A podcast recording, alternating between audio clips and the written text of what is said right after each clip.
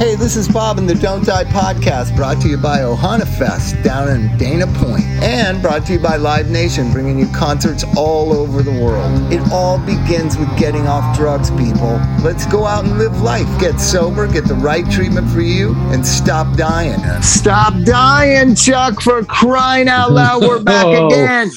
Yes, we are. Oh my gosh, these are just coming out fast and furious. I got a I got a complaint today, so I said, "Well, we're doing one tonight. I'll make sure to focus on it." I love complaints. Yeah. you can't complaining. really complain to me all that much because I'm not on social media. But I was actually talking to a person on the telephone, and they said, "Hey, in real haven't been life. talking about yeah, yeah, yeah, talking to them, not texting, What? talking." Wow. And he said, "Hey, you haven't been talking about drugs very much lately."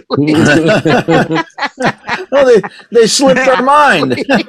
we got we got all carried away in Eddie Vedder land for a while. We got to get back to our main message, Chuck, which is not not to stop taking drugs, just to be careful and stop dying. That's our message. yeah, Very perfect. different than very different than most recovery shows. Most recovery shows are very much about the stopping taking drugs, Chuck. We take it to a whole nother level, a more realistic street level. Just don't die. It was hard, Bob, because like for a couple of weeks there, we didn't see anybody die at the Ohana Fest. We didn't nothing. I just went to Oh. a funeral today. Oh my Oh. God, you had to ruin everything. I, I did. Remember my? I was talking about the my friend counselor, Darren the, died, counselor, the, the counselor kid. di- died a few weeks ago. It was three weeks ago, and so yeah, weeks ago. Yeah, his uh, his funeral was today, and I, I went back to work for the first time in uh, ten days because I got a, a negative test finally. Oh, great. You're And- feeling good. so I went to work this morning at 9:30 and at 12:30 I told my boss, "Hey, I've worked for 3 hours. I got to go to a funeral." Oh I worked I worked 3 hours in a week and a half. Let me ask you, let me ask you something. Uh, do you want your funeral four weeks after you die? I want mine right up butt next to when I die so everybody's still sad. What was it like four weeks later? Yeah. When did he die? Was it weird? Were you able to conjure up the feelings? Or I would think that four weeks after you died, I never heard of such a thing. I want my funeral like five days after, so everybody's crying. Well, you know, they used to have to rush them through like that, but when you when you're cremated, even though it was the first time I've ever seen anybody cremated put in a coffin and lowered into the ground. What's the point of that? I don't know. It was it the whole thing was just like it was an it was surreal because a lot of people were just talking about the disease. And I talked to some people, like I talked to one of the guys who was actually there when they found him, and he goes, Man, it was tar on the uh on the um foil. It, it wasn't straight fentanyl, so it was a cut. It was totally cut tar. Oh, God. And so and uh, and and another guy who said he he was going down Beach Boulevard with Darren a couple weeks before he died, and Darren pointed to the the graveyard, the one on Westminster uh, on Beach Yeah, yeah. Boulevard, Westminster. Yeah, yeah, yeah. Right before And- the freeway. Yeah. And Darren pointed to it and goes, "I got a spot in there. My mom bought me a spot in there in a Oh coffin." Oh my and- God! And, and then, he was in there a month later. Yeah, or two, two yeah, yeah, yeah. Two, two weeks months after later. that he died. Two weeks after that he died, and then to answer Bob's question, that's why they cremate them and put them in because they could put a whole family in in a little tiny plot. You know. You Oh my a- God! This is. Did I ever tell this story on on on on here about my mom's funeral? Because where they thought the people who were doing the funeral thought I was super rich or something. Did, did I tell that story? it was like what? You know, you only told it once or twice, so you might as well get it in another time. Well, no, like there's all different coffins, and like rich people get like twenty thousand dollar coffins. What's the point of that?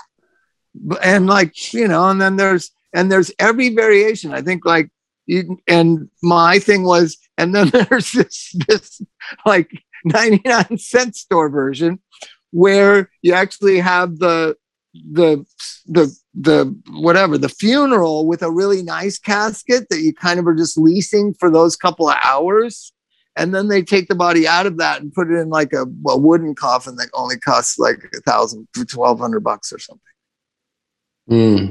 like, and the reason Yeah. why I like to talk about the because death is an actual physical kind of weird mechanized thing. And when us addicts say, Well, I don't care if I die, I like to make it more concrete. Well, somebody's going to discover your body and you're going to mm-hmm. maybe have vomit coming out of your mouth. I know you'll smell like poop and pee. And it's a really gross thing to see. And it's shocking. And so whoever finds you is- there is going to be traumatized for weeks and months and years afterwards. Oh yeah. and if it's your mother, and if it's your mother, her life is over. Yeah. That's what I told my nephew, and he actually did die in my sister's house. And to be concrete about what it is that you're that you're flirting with, right? Because in the old days at CRI-Help, they used to do this thing where if you were resistant or you were full of shit, like often I and my friends were, I never had to do it, but my friend Chris Chris Hoy had to do it. Um, Chris Hoy, I think we've had on the show, haven't we? We have not. no. Oh, we should have Chris Hoy on. Hollywood so Hoy. Chris Hoy was in CRI-Help, and they make you dig your grave with a table with a tea tablespoon, right? Like with a teaspoon. What? That's like therapeutic community stuff. wide. That's Yeah, three feet wide, six feet long, three feet deep, and you're just out there for weeks digging your own grave. Oh really? Oh my God. You yeah, gotta be fucking joking. Chuck me, knows. Chuck knows it. It's a therapeutic. commu- that's what rehab that's what- used to be. Now rehab is now rehab is we rub your tummy and ask if you want a massage. It used to be you dug your dug your grave Dude, with a yeah, Tell I know. us- tell it, Chuck, it's real. man. that was a real thing in yeah, rehab. or cutting the lawn with scissors. Um, Really? Are you, You- fucking kidding me? yeah, Yes, at you no Cry this stuff up. No Help. fucking wonder I never went. Christ, man. When I yeah, when I heard Yeah. they shaved your head at CRI-Help, I was like, "Fuck that! I ain't going. I'll just quit. Fuck that." That's scared straight. I'll That Mike, just Mike, quit. Mike Martin was scared straight by some shears. Yeah, I'm gonna cut my hair. No, I'll stop. I'll stop smoking That's as archaic as a lot of the sayings in AA. So were you emotional at the funeral? Because you were really emotional, Chuck, when it happened. But but a month later, like, what was it like? Was it weird and distant, or what? You know, it was the first time I've ever gotten up and spoken at a funeral, and I Oh, didn't wow. want. I, I didn't want to. I just was sitting there, and there was a break, and the, the, there was one guy that talked. First, there was like his wife, and of course, the the priest that tried to put, you know, if you ever want to see Darren again, then love Jesus because that's where he is oh, that's perfect. and then and then his wife spoke and it got real and just about you know this disease and you know how life was going well for Darren and he just wanted it to be a little bit better thought he'd throw some heroin on top of things going well and Right. this is where it went you know so it, it turned into this other guy talked and I just felt myself get up there man. It was just one of those things where I said you know I thought this guy was going to be in my life for a long time. It's just you know some people just ease into your world and they're comfortable and it's just like you feel like you've known them forever. And it's just one of those easy friendships and there was no bullshit. There was no putting on airs. We just got along. We could sit and not talk and it was comfortable. And i only knew him for a few months you know? So it's just one of those things where i just wanted to let people know that and you know and say you know he, because they were talking about i just hope he knew he loved and i said that man was amazingly caring and loving and that tells me that he he was raised that way. You know? So it's just like to try and bring some comfort to the the family. And, and it just you know it was weird to because i don't like talking in front of people much less in front of people is something so heavy you know because Well, you people don't know. You don't want to ma- say the wrong thing. It's so it's so nerve wracking. and i swore Like, yeah, you don't want to swear. I, said the shit word and the fuck word and oh, I- I- F word at a funeral? No. ah yeah Oh, you're probably getting bad Twitter reviews right now, Chuck. I, but it, but it was it was a feeling. It wasn't just uh, swearing for the sake of swearing, you know. Uh, uh, so it wasn't like I. Right. I, I try to do better when I'm What in certain situations. Was it what was the parents like? They must just be devastated. well, his his dad is MIA. Uh, his dad hasn't been part of his life, and that was one thing he wasn't able to put back together. His mom died in 2012. Oh, you're So- kidding. Of what? Uh, I don't know how she passed. He didn't. That's he didn't want to talk young. about that. He was only how old? he, 32 he was no no he was he was closer to my age he was 51 Oh, you're kidding. No, we had a ton of friends in common. He just And- started being a counselor at 51 years old. He just started. He just started working at our place as a. Uh, he oh, wasn't but he even was a counselor. He, was- before. He had he had been around this tree before. Yeah, he's one of those guys where it's Oh, just okay. like I know. mis- I misunderstood. I thought you know, he was a client at Wavelengths who went to school and then became a counselor. Oh, That's what I thought. we have a we have a lot of those, but those people seem to stay sober when they get in it. Yeah, because they got so much school debt, they got to live to pay it back. so so it, it's just I, the the concreteness of death is what young people don't understand. I understood it. I you know i never wanted to die until my music career was over really. Like i remember as a kid you know being suicidal but all the time it seems like i was held in check from like 19 to like 31 there was you know where where i just felt like the life was great and i was doing what i wanted to do and it seemed to be going in the right direction and everything was cool. Um there's a new kind of of pessimism and and i see it everywhere i you know when you talk to people. I was talking to elvis the other day and um we were we were playing baseball and you know and he's still got this thing where sid gets to do more than him or whatever and i Mhm. said I, I say the same thing. She's a five year old little girl. Like you, you know whatever let her hit again. What's the big deal? She struck out. Well let her hit again. Well she shouldn't be able to just cry and get her way. And i said sure she should. She's five years old. Like uh, we'll deal with that at like eight. You know what i mean? Like, and when when is the time mike you started telling your daughters like yeah no nobody gives a fuck. Stop crying. That's not at five. That's like at eight Yeah, that seems about right. yeah, so Elba's just uh, pushing that you know she struck out so she just because she cries she shouldn't get to hit again and i said well i'm the dad and i'm in charge and she's gonna hit again and, and just suck it up, Buttercup, because there's always going to be someone So- with more power than you. but he hit so many home runs. Like we have our house set up like if it goes out into the into the neighbor's yard, it's a home run. He hit so many home runs and he was doing so good and we were having so much fun. We were out there for like two hours. And then I had to drive him home because he has school in the morning. And he was like, This sucks. This is the worst. I said, Elvis, we just had the greatest, funnest weekend. We just played baseball for two hours. You haven't been on your phone and playing Dark Souls all weekend. It was the greatest time. But the, the society we live in latches on to the negative. I'm telling you. Mhm. And social media teaches that. You don't look at happy things and blissful things and successful things. You look at negative things and, and anomalies and, and sarcasm and mean spiritedness and people falling down on their skateboard. It's just we reinforce negativity in this society. It- and, and then we wonder why everything's so negative, right? It's Right. reinforced constantly and that people don't care whether they live or die. It's just such a foreign world to me. Like Gloria Scott said when I was on a suicide watch, I was in a I was in a mental hospital for like 2 weeks. I really did try to kill myself and it didn't work and you know and then they of course put you away and then I was pretty I, my I didn't my mood or my affect did not clear, Chuck. It did not Yeah. clear up once Yeah. they once they put me in the old psych hospital, I was just flat. I was really in a bad place. And Gloria came and visited me and said, You know, if you really want to die, Bob, there's no stopping you. There's lots of bridges, there's lots of buildings, there's lots of guns, there's lots of traffic. She listed like the ways you can kill yourself, nice. right? Nobody's going to be able to stop you. They can hold you here for maybe another two weeks, but you're of sound mind and whatever.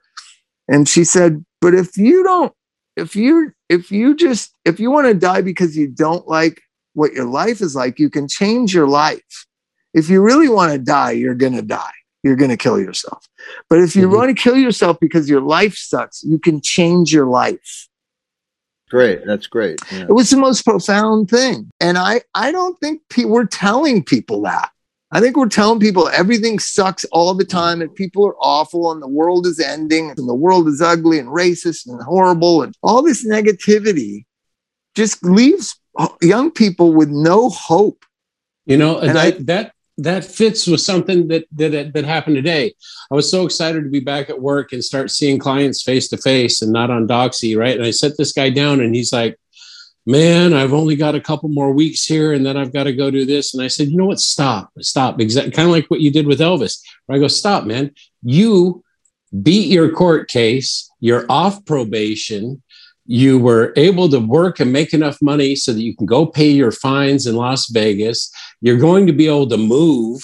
You're going to get a month. You're going to get a month or two free free living at this SLE so I mean, you you got to stop and find some positives, man. There's a lot gone right. Yeah, There's you laid out the you laid out the positives. Yeah, good. It's just like God dang it. Just take take a look around. There's way more to it than I've only got two more. But people do hyper focus on the negative. That's why you know the th- therapeutic term cognitive re- reframing or cognitive restructuring we have to we have to reframe and restructure and get them to see it the different the same day from a different way. And then they learn how to do it. But the negative is it's totally because what do they do? Fml fuck my life. I'm going to make a statement right here right now. I'm going to make a statement that i've been thinking about for months. If they're not on social media and they're not obsessed with like looking at their phone all the time they have a better chance at changing their life and having a successful life mm. than somebody who's than somebody who's not on heroin that is glued to their identity and social media. I think social media is evil. I think it's a waste of time. I urge everyone, I, I tell everyone I know, which luckily half of my friends don't do it. I don't think you should do it. I think it's negative. I think teaching children about it is negative. I think it's an awful poisonous, just, just, just awful thing in our society. At first, I didn't get rid of my accounts. I just deleted the apps off my phone so that I couldn't so easily go to Instagram and see if somebody liked my food that I posted or a picture of Elvis that I posted. just just do it in stages like a detox. Like just get it off your phone. You wean right? yourself off. That's yeah. Suboxone. That's the Suboxone way. Just delete the apps off your phone. Your accounts are still active. People are still looking at all your shit all the time. you still know where the dealer is and you still got his phone number yeah, phone. Yeah, you could you can go, it's in the cloud, Chuck. Your app's in the cloud. You can go anytime and get it if you want. Your your misery will be refunded in an instant. but but I, I really do think it's destroying our democracy, it's destroying our children, it's destroying our connection with one another. I think it's a horrible, horrible plague on our society. And I have to be passionate about it and maybe overstated a bit I just really think it's awful. Kids kill themselves because people they're bullied online. People people are ashamed of themselves. People it's just ugliness and, and divisiveness and mis, misinformation about COVID vaccines and and gay people and eh, it's just awful. It's an, it's a cesspool. Those fucking scumbags, Zuckerberg and Dorsey and these fucking assholes, they would fucking listen they would listen if everyone deleted their app. That we don't want this cesspool of hate just because you can make a little bit more money. They've eroded their our faith in each other. And if you just deleted their app, I'm sure some algorithm would tell them, holy shit, like 40 million people deleted the app last night. And they would listen because they're not going to listen as long as people are continuing to stay on those platforms. They're not going to listen. They're going to continue to sell you the echo chamber of hate that you fucking love because it's your baser, more disgusting part of you that wants to see people fall down on skateboards and compound fracture their legs and want to see people like all this just and want to be told that COVID vaccines come from Bill Gates and told all this nonsense. 24 hours a day, seven days a week to every American constantly. So, so that's the only that that's the only way around it because you can't you can't censor. So the only way around it is to remove yourself from it. Censor, I, sending, but no, but I'm not saying censor. Here's the thing sending a message to those two people. There's two people that run the whole thing Mark Zuckerberg and that Jack Dorsey. Those two motherfuckers need to wake up that people do not want the echo chamber of hate that they're being sent. So are we calling them out? I know they listen. We need to have them on the show. I, I saw them in the audience in, at Ohana. The terms I thought up. You're living in an echo chamber of hate. And let's face it, you know, I always say America's not the brightest country in the world. Actually, there's a way to look at the measure IQ. China is obviously, truthfully, the highest IQ per capita in the world. Then you go to the Scandinavian countries. America is average. So, and America's IQ, average IQ of Americans is about 100, which, which that sounds pretty good. Like that's around functional. But what it doesn't say is there's a lot of really intelligent people in America. And so what it means is there's a lot of not intelligent people in America to get an average. up, you know make I mean? up for the and the not intelligent. I'm sorry, the not intelligent Americans are the ones that marched on the Capitol. There's no fucking 140 IQ people up there. Trust me. Trust you mean me. The, you mean the antler dude wasn't really that smart? Is that so so so anyways, and I think that and why I talk about it is because I think it leads to drug overdose death. I think the pessimism that permeates gen uh, millennials in particular and the beginnings of the, the first beginnings of Gen Zers, this pessimism, this this this never can do attitude. Like America always had this can do attitude. Now it has a never can do attitude. Mm-hmm. Right? Never. It'll never happen. Well, bullshit, man. It's never going to happen unless you stand up, unless you stand up for what's righteous. Yeah, it's probably not going to happen. But if you stand by on a train, this happened a couple days ago in New York City or Long Island or yeah, Long Island Expressway, uh, uh, Long Island uh, Transit thing. If you if you're on a train and a woman is being raped, you either intervene or call the police. Nine people just videotaped it, didn't call the police, and one of them uploaded it to YouPorn. That's the society we're living wow. in. That's the society we have allowed these scumbags from these tech social media companies to create. Why were they several people filming a rape on a train? Why? Why, Chuck? Ask yourself why. Because they wanted to post it on their social media and then somehow maybe they'd become famous or get a right. bunch of thumbs up or a bunch of likes. It's disgusting. Why would they film it? I can understand, and it's been going on a long time. The the you know the the you know the kind of uh, frozenness when some violence is happening that people don't act and intervene and they don't be righteous. That goes back to the 50s and 60s in New York City. You felt like, oh, I'm going to get killed if I try to intervene. I understand that. I understand, you know, a lot of people in our society are cowards. I accept that, that they're cowards. And at the moment of truth for their brother or sister, their fellow man, they're going to fucking push out. I know that. I can't imagine what it's like for that woman and her family. And just like those people who filmed it are a new category of, of scumbags. I, that's just a special kind of new American. Right. And I do believe all this negativity leads to uh, uh, wanting to numb yourself. And now all of a sudden, this this unconscionable, you know, c- capitalism where, yeah, people want fentanyl. I'm going to sell it to them. I've had a bunch of kids tell me that. I was like, you mm-hmm. wouldn't feel bad if they died? Well, that would nah. be on them. That would be on them. Yeah, that would be on. that would be on them. Yeah.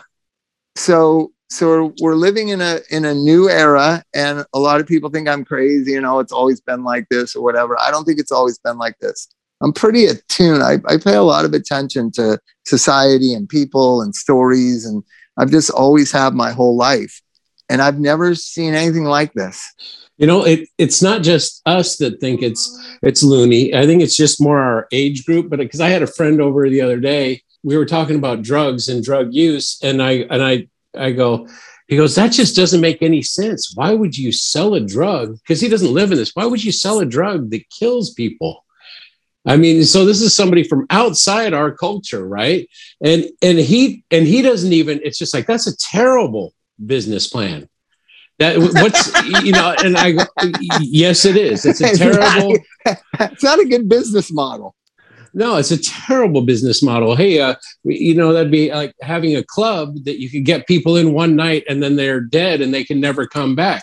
I'd want people, you know, we've talked about that, but whenever I forget when I'm talking to people that they don't talk about this stuff all the time and they don't live in it and they don't see it. So it's something that doesn't really cross their mind until it hits a niece, a nephew. Yeah, um, but they always talk to us when their kid's on drugs or kid dies. I get, you know, I've had the the one thing that living a long time gives you the luxury of. I've had friends that 20 years ago, 30 years ago, they were like, yeah, fuck you guys and your drugs. You're all a bunch of idiots, right? And then they get married and then they have a child and then their child turns into a teenager and then their child is on drugs. Guess who mm-hmm. they call? the guy they were the, dismissive, the, the, the guy idiot. they were dismissive of and calling an idiot. they call they call us idiots, don't they? yeah, they call the idiot, and, and, they trust us idiots with their children's that, that's lives. The thing, that they trust the idiots now. yep. But I, whenever whenever the idea of the fentanyl dope dealer who doesn't have a conscience and doesn't care if people die or whatever. I always think of the text that the Mac Miller drug dealer sent his friend the next day when Mac Miller, the art music artist, yeah. died, um, he said, "I think I'm in real trouble." Did he ever get think, in trouble? You think? Yeah, he got in real trouble. He, he was right. He, he, thinks he's in real trouble because he was. So, they had text messages between Mac Miller and him the night of when he bought the drugs, the fentanyl lace. What was it? Fentanyl laced Valium or something, uh, right? And so, uh, so just because you're wanting to get high doesn't mean you're not a human being that it matters whether you die or not and that's what this seems to be this seems to be pushing that issue and this is why this is but you why- don't think it's a, do you don't think that what i'm talking about why the dealers deal it is a part of the dehumanization in oh, america oh, 100%. through social media and technology for sure it is human life doesn't matter no, no, yeah. I mean, you can say, you know, 20,000, 30,000 people are dead from something, or say 100,000 people overdose, and people go, oh, it's not that much, you know. But I was looking at, uh, you know, 100,000 people is tw- two times Vietnam. But the, the I was looking at Singapore because Singapore is going to kill another person for bringing marijuana into the country. Oh my god! and and they only have like 17 overdose deaths a year. yeah, that's how Iran was. I know. Well, Iran, which 17 country, a year. Uh, well, I've been saying that about Iran forever. Iran, a country very dear to me, Chrissy's homeland and my wife's homeland. My children are half Iranian. Um, uh, in Iran, they they have like a three. It's like three strikes and you're out thing. So if you get caught with drugs, they chop off your hand right? That's rough. Kind of is in the rural areas. They, they like beat you go up. To, go to a job interview. Chop oh, off, one chop off a finger or whatever. And this is now spread into Iraq, and it's always been in Afghanistan. I think it's in Egypt too. And so there's there's literally the death penalty for drugs at a certain point. Like, hmm. and when I said well, I went to 24 rehabs and they were like, oh, you'd be dead a long time. it's like it's like a reverse hangman game. You start with all your parts and you slowly lose pieces till you're just a head and a right, stick. Right. With just one hand, you can only steal like one falafel. it's rough. Uh, I had a royal family from Egypt's kid who was educated in the West. They're like they're all educated in London, and he's from London, right? And he was an addict, and he would go back home and he would use it as a way to clean up in Alexandria or something. But then he would, you know, go to London to get high. And then you know how that goes, Chuck. You know how this story goes, right? At a certain, it's just like eh, when he told me this story, like he used to always only get high in London, right? And Okay. when he be in E- when he be in Egypt in Alexandria, he would not be high because you get in trouble. You get five years in prison for possession and you know execution uh, for for uh, multiple offenses and whatever. So he never used until eventually using in Egypt seemed like a good idea. yeah, eventually it's just like, yeah, you know, I'm really this. It's not as big of a risk as I was thinking. I just got to be smart about it. I got to be smart about it. it. so I equated when I first did heroin, it was like, you know, it was a scary thing. Like we would, you would have to go to somebody's house, they'd have to trust you, right? And then they'd sell it to you. You'd hide it somewhere on your body if you were walking, which a lot of times I was walking, but you know, I then when I started buying a lot, once I had money, I would buy like when I was living with Fashante, I would buy a bunch of Coke, like, you know, and two ounces of Coke and like, you know, we used to have this uh 5,000, 2,500. So we get $5,000 worth of heroin and $2,500 worth of Coke. That's a lot, Chuck. It's a lot. So then I would take, I would take the, um, I would take the, I, I had a, a car where it had the, the tire was up in the back behind the back seat. I would Mhm. unscrew the tire. I would tape it up inside the tire, the spare tire. Then I would screw the thing back on, then cover it back up with the carpet, and then I would drive home. And I'd go take it out and bring it in. Eventually, I just have that shit sitting on the front seat. right, right. You you do it's a serial killer thing. so you got sloppy. So conscious, like there's no way of explaining this for personal use. I mean, I could try to explain for Shantae, but I'm sure the police are not going to believe. Me. Yeah. Right? Well, Right? I, I wouldn't. Yeah. like no one can use this for personal use. No, this is personal use, sir. I'm sorry. no, they're not going to go for it. But eventually, you get so confident you're driving like that. Then eventually, I'm just like taking the heroin and snorting a little bit at intersections out of that. You're putting it on the dashboard and honking the horn and going, Woo, look at this. There's so much so of it. that's- Shit. That's how this kid was about about Egypt, and then he got caught, and his family lost their minds, and he got sent to me for a year, a year of A drug year? treatment, a Mm. year Good. for like getting caught one time. That's how serious the Middle East and Singapore take drug problems. Oh, yeah. Oh, and guess yeah. what? You don't have a lot of drug problems. You don't have a lot of drug problems in in Egypt. You have you have some drug problems in Iran. There really is an underswell. In Afghanistan, it's weird. They produce the heroin, but yet they don't have a big heroin problem in the major couple major cities there, Kabul and the other one. And but there's major problems for the people who who grow it and farm it and convert it and package it and whatever.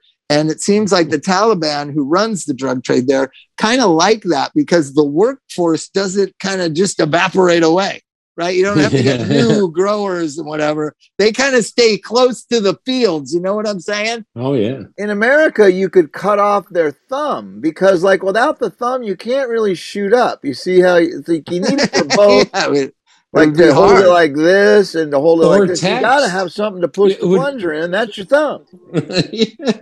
You know what? I Yeah, believe that good point. shooting drugs. I don't know about Orange County, but I don't get a lot of drug shooters at Alo. We don't get hardly any. Really? I think kids are just smoking it and What snorting What is it. wrong with the world? That is what I'm talking about right Well, I there. think I think Huntington. I think Orange County's a little. You know, Orange County's always a little behind LA County. Let's face it, guys. Can we get some Right? old school, just fucking heroin shooters, man? Jeez. Well, the No, problem is they don't know if they're them. getting heroin. They, they this kid that Chuck's co- coworker did, thought he So was you know doing how we were talking about dead. business models, though. So couldn't somebody come up with like a, a way to be like the pure heroin dealer, right? Like no fentanyl allowed in my shit. You know, we That's what I would resurgence. think. I, That's you know, we already I'm- did that with the don't die heroin and the don't die meth oh, and the yeah, don't die yeah. cocaine. Just get the don't, good don't shit. die cocaine. Hey, the the uh, it tur- came out. You know, this is another thing I don't understand. Chuck, I can find out everything that's in your system in 12 hours and to what degree, right? Because we have regular lab at Alo, but we also can send it in quantified, right? And get the results Right. back in 12 hours. How Right. come it takes three months for the coroner to find out what somebody died of? I've never That- been able to understand that. Maybe like, can't they? Maybe they're underfunded and they got long ass lines, or they just want to come up with a story first. It gives So them time to put together a story. Because I thought it is hard to get a urine sample from a dead person, but so I thought But what they need is this better. big. They big. They need a big long needle that that they stick into the bladder of the person and get that pee out and send it to our lab, and we'll have everything they're on in twelve hours, not four months, three months. So this Boston Bruins hockey player, 31 years old, just had his first baby. Life is a dream, unbelievable. Just was dead like three months ago. Came out yesterday. He died of fentanyl, uh, fentanyl laced cocaine. And and just like it took him three months to figure that shit out. The guy is a hockey player, probably one of the healthiest people in the city of Boston. He's 31 years old. He just sired a child. He's probably a pretty healthy guy. I don't think he died of natural causes, Chuck. And it took them three months to find out that he died of co- fentanyl laced cocaine. And so by, Unbelievable. by then, what where is the trail to find out who's selling that? How many other people that weren't famous died too? And that, that's the thing that, that just sucks, is because I, I know when we've had that happen to people that we know, and you tell the police, dude, they bought it from offer up. They bought it. This is the last number on their phone. This is where it is. It just seems like there's just such not a Such hurry. a because there's not a hurry because they're drug addicts and who cares? That's the truth. I don't think America's ever going to shake that, right? Be- You know, here's the thing. What's so uh, now I'm going to get myself in trouble. Okay, I, I got to do that once every once every couple once every Mark couple it. months. do you want me to interrupt you or anything like that? Keep you Uh, out of I'm just gonna say, hey, Mike, when I call you later tonight and say cut that stuff out, don't cut it out. But I'm gonna say this right now.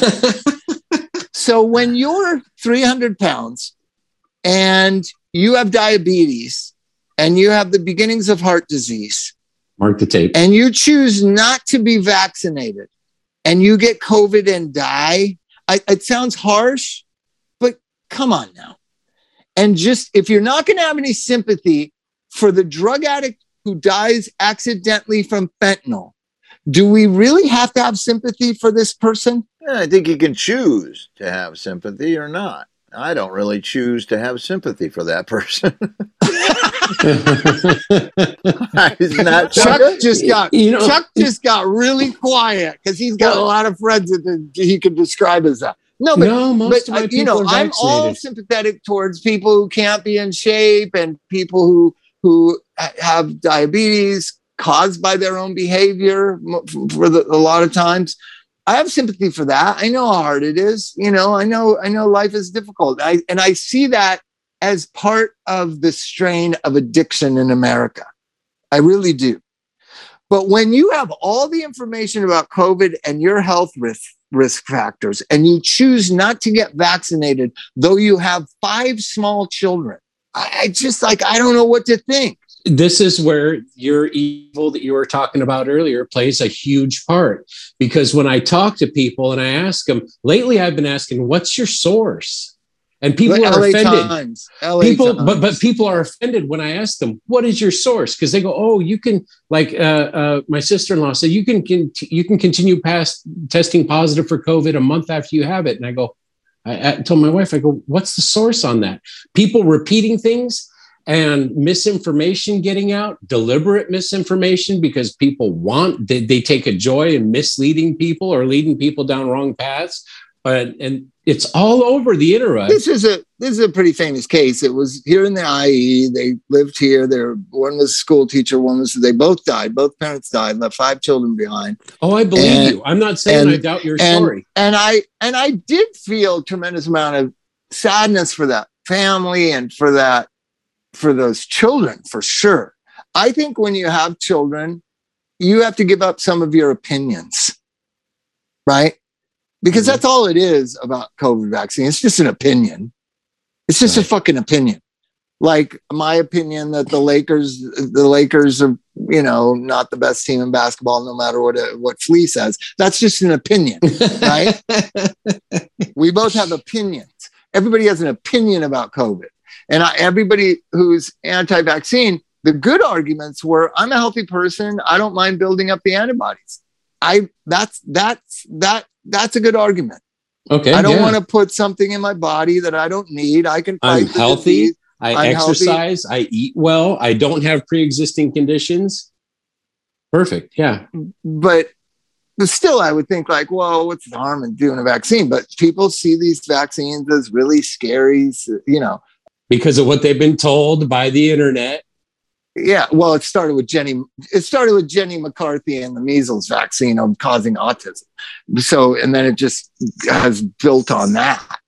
Um but but the misinformation about about immunization in general i mean i have a lot of friends that are they're not anti-vaxxers. They think it's great if you want to get vaccinated, get vaccinated, but they're not going to get vaccinated. That's fine to me too. And I know a lot of our liberal friends are like, they're killing our children. Like, no, they're not. Just calm down a bit.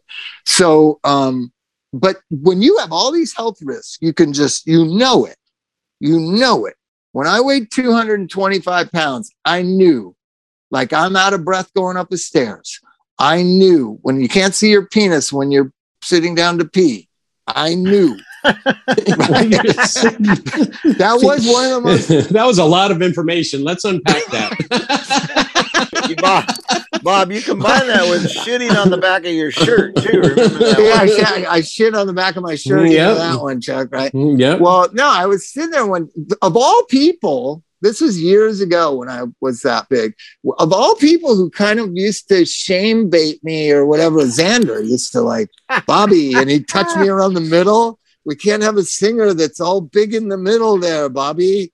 Whoa. Xander used to say that to Oh. you you got to play bass at that point. and you know, and you know what it was? It was beer. I was drinking like 30 beers a day, and I love Yep. those fat burgers.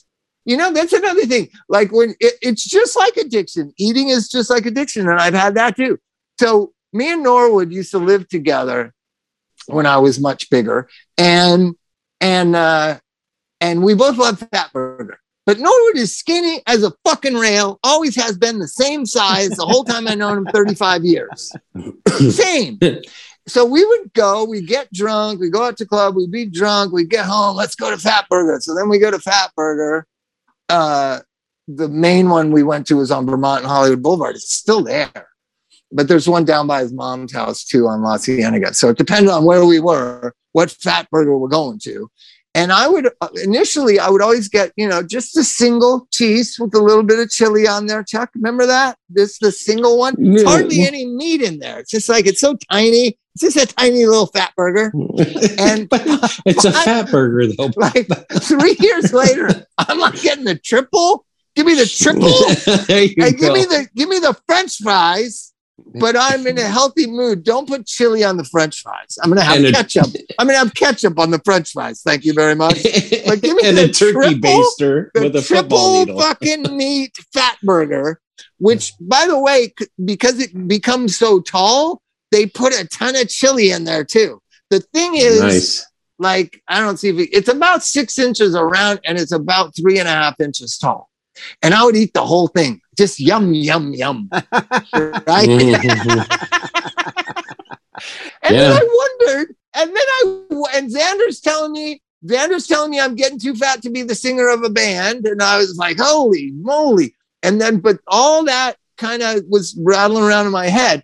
But I one time, because I sit down to pee, I don't know, I've probably told the story. I was raised in a house of my mom and three sisters. So the toilet seat was always down. And when you're the only boy, my dad was not home a lot.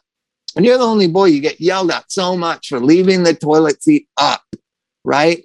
We, we've uh, heard the story about why you pee sitting down. I, I'm still baffled, but I just started peeing sitting down when I was like, I don't know, eight years old or something. I just have always peed sitting down. I enjoy it every time you tell it. And I was sitting down peeing.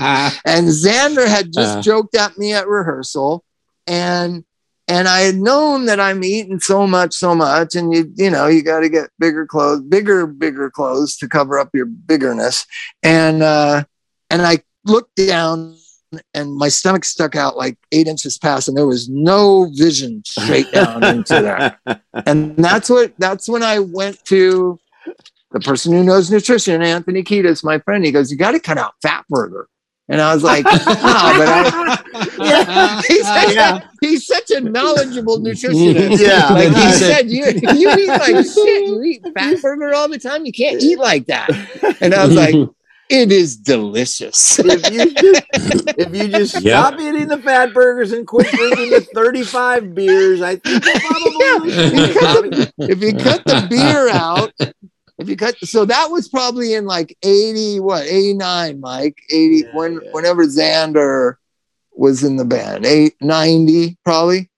And 90 so- because 89 So, so was the 90, stormy so. Chuck, in 1990, I weighed like, and I'm saying 225, it was probably like 235. I'm five foot nine, I weighed 235. So that's when I made this great decision. I I did cut down on fat burger, but not cut it out completely because I wanted to be moderate about that. But what I did cut out was the beer and straight heroin and cocaine. Straight heroin. Good so decision. Chuck, are you following me? I was out of shape. I was overweight. I was sick. I was on the verge of getting diabetes. And all I did was reduce my fat burger intake De- decrease my beer down to literally nothing. If it was around, I'd have a few. And increase my heroin and cocaine consumption. And guess what? By 1992, I look like a skeleton. Good for you. So that's what you're recommending is heroin and cocaine. So if you want, no, what I'm saying is if you don't want the COVID vaccine, you're going to have to get on the cocaine heroin diet. that's Dr. Bob. There's diverging messages here, Bob. Yeah, but- messages. But I'm there. Uh, because he was five thousand, almost five thousand calories a day just in beer. He had to get rid of that, and then the, the cocaine probably probably didn't need the heroin if you just did the cocaine. Oh, you always need the heroin with the cocaine. do you, do Oh, you, I don't know if you've ever, you know, I don't know if you've ever uh, uh, just only used the cocaine without the heroin. It's Yeah. not a pretty sight after about three days. it gets. You know what's funny? It, this is funny. I, I was talking to a guy who didn't go to the funeral today, who knew Darren forever, and he just couldn't did, didn't have it in him to go. And he goes, "Man, I, I watched that movie about Bob." He goes, "That was hard fucking core." And I go, "Which movie's that?" And he goes, "The the Bob and the Monster." He goes, "He was fucked up." And I go, "I know. That's what's great." is that he he was that thing and he's not that thing anymore and then you get on here and tell people to do heroin and cocaine i'm at a loss Good job, Bob. I, maybe, I, maybe we need to edit this. no, but it really did I think work. it's just going out the way it is, man. Yeah. So- just like this but but getting back to the point is I when like those comedians, I keep thinking about it, and your friend, like these are people that have no intention of dying tonight, no intention of it. It's not Right. like there's a whole contingent of my of my uh, my like client crowd that that they they really don't they could go out at any day, right? They they're really on the verge of death and they don't know it. But recreational drug users are dying. You know, drug counselors after the first time they go out are dying. Like this is crazy. I have a little take on that, Bob, and that is the shame of using heroin is great. And if you're using heroin and stuff, you're not going to admit. You're going to say, "Oh, it was in the cocaine. Oh, it was blah blah blah." A lot of these mm-hmm. cases, a lot of these cases are because they don't want to admit that they were using some fentanyl. Well, they're dead. They're not PRing Yeah, yeah, nobody's. No, yeah. But that's how. That's why the shame has to stop. You know? yeah but You three know- to six months later they get the results and it's cocaine A with friend just of mine- a teeny I- bit of Okay, but who fentanyl. do, who does co- who does cocaine and doesn't know there's fentanyl in it? Who, who can't I look think at it? comedians. I Who think can't look at it and see because that it can be white Well, let me Yeah. let me ask you this. they- let me ask you this. geez, man. So Stay in the dark. I'll dark. leave you with this, which which kind of makes it made me think. I'm still thinking about it. It happened like four, three years ago. friend of mine's kid died of drugs, And he didn't want to know what it was. He didn't want to know where it came from. He didn't want to know nothing. He just knew that he had lost his child. Right. Mhm. And I kept trying to bring it up. And he was like, What does it matter? He's fucking dead. It doesn't. Yeah. It doesn't really matter. right. So, but what does matter is preventing the next death. That really matters. And That- and so we have to warn people there's fentanyl in the coke, there's fentanyl in the meth, there's fentanyl in the dope, there's fentanyl in the fentanyl. Fentanyl is here to stay. There's Fentanyl- coffee in the fentanyl, coffee. fentanyl, like COVID, ain't going nowhere. It is here to stay. COVID's going to be with us for the next five years. So is fentanyl. Get used to it. Let's become better at dealing with it. Let's become more kind of smart about it. Let's let's do everything we can to, you know, keep people from dying. That's all. Right? Yeah, that's the name of the show, and that that's what it's really about. And that That's really, really is. what what I've been about forever. Here's an interesting side note that just makes me laugh. So Interesting segue. it's a, it's, it's, a, it's just it's like I don't know if this is helping or this is just lip service to like acting like you're helping. At Dodger Stadium, which the Dodgers had a triumphant victory today, Cody Bellinger might go down in history as the second most famous hit in Dodger history. And just three episodes today. ago, three episodes ago, you said they had no chance. Yeah, just don't listen to me. They are going to win the World Series. if they play like they did today, they're going to win the World Series. But um, but at Dodger Stadium, I don't know if I told you this before. You have to wear your mask Yes. walking in, and you have to wear your mask when you're at the concession stand. But you don't have to wear your mask in your seat Right, where they're sneezing all over the back and of your head. screaming. Uh, Screaming do you know? at the top Do of you know lungs. if there was any COVID in Dodger Stadium today, it spread to every single person in the uh, uh, stadium because the Dodgers, it was the craziest come from behind victory of all time. It was the craziest. It- That's Right? That makes no sense. The mask, the the, the way they're Oh my operating God. the fucking thing. It Oh doesn't make any God. fucking sense. I have to Oh get up and my go to the bathroom. You have to get wear put a mask on, but sitting in your seat, you can take it off and scream and yell and spit on the person next to you. Yeah, it's on there. It's crazy. I don't think that's yeah. helping. But I just saw here's I'm watching the Lakers game with the sound off. I just saw my friend with his kid, and I saw his kid two years ago, and he was a little boy like Sydney, like a little child. And now I just saw him sitting next to him at the Laker game. He's like a man. How does that happen, Chuck? So fast. How do they grow so fast? No, but I mean, he's got the hair up and he's got the jewelry on. And how do kids grow up so fucking fast? it's crazy. I, It really I don't is. like it. I don't like it. I like them when they're tiny and little. I like, I'm going to make, I'm going to try to stunt Idris's development. I'm just going to try to hold him as a baby, put him in diapers when he's three. No, you're not, you're not three. You're like one. Dude, look at- you need to bind him Like- Keep him a child. like Chinese feet. because yeah, because Sid's already, you know, Sid already texts stuff. Like text, she'll text me in the house. She has a phone that she watches stuff on. She's texted me the other night. What are you doing? Like she didn't. She's in the living room. I'm in my office watching baseball. I was like watching Dodgers, and she goes. She texts back. This is a five year old little girl, ladies and gentlemen. She texts us. Should I come in there and watch? I was like, yes, come in. And she came in and we watched the Dodgers. But like- very adult. That's a five year old. They're growing up too fast. Just give us some positive message, Bob. The Dodgers are going to win the World Series. There's no doubt in my mind. no. See you guys. All Have a right, good See you later, you guys. Bye. You too. Bye bye.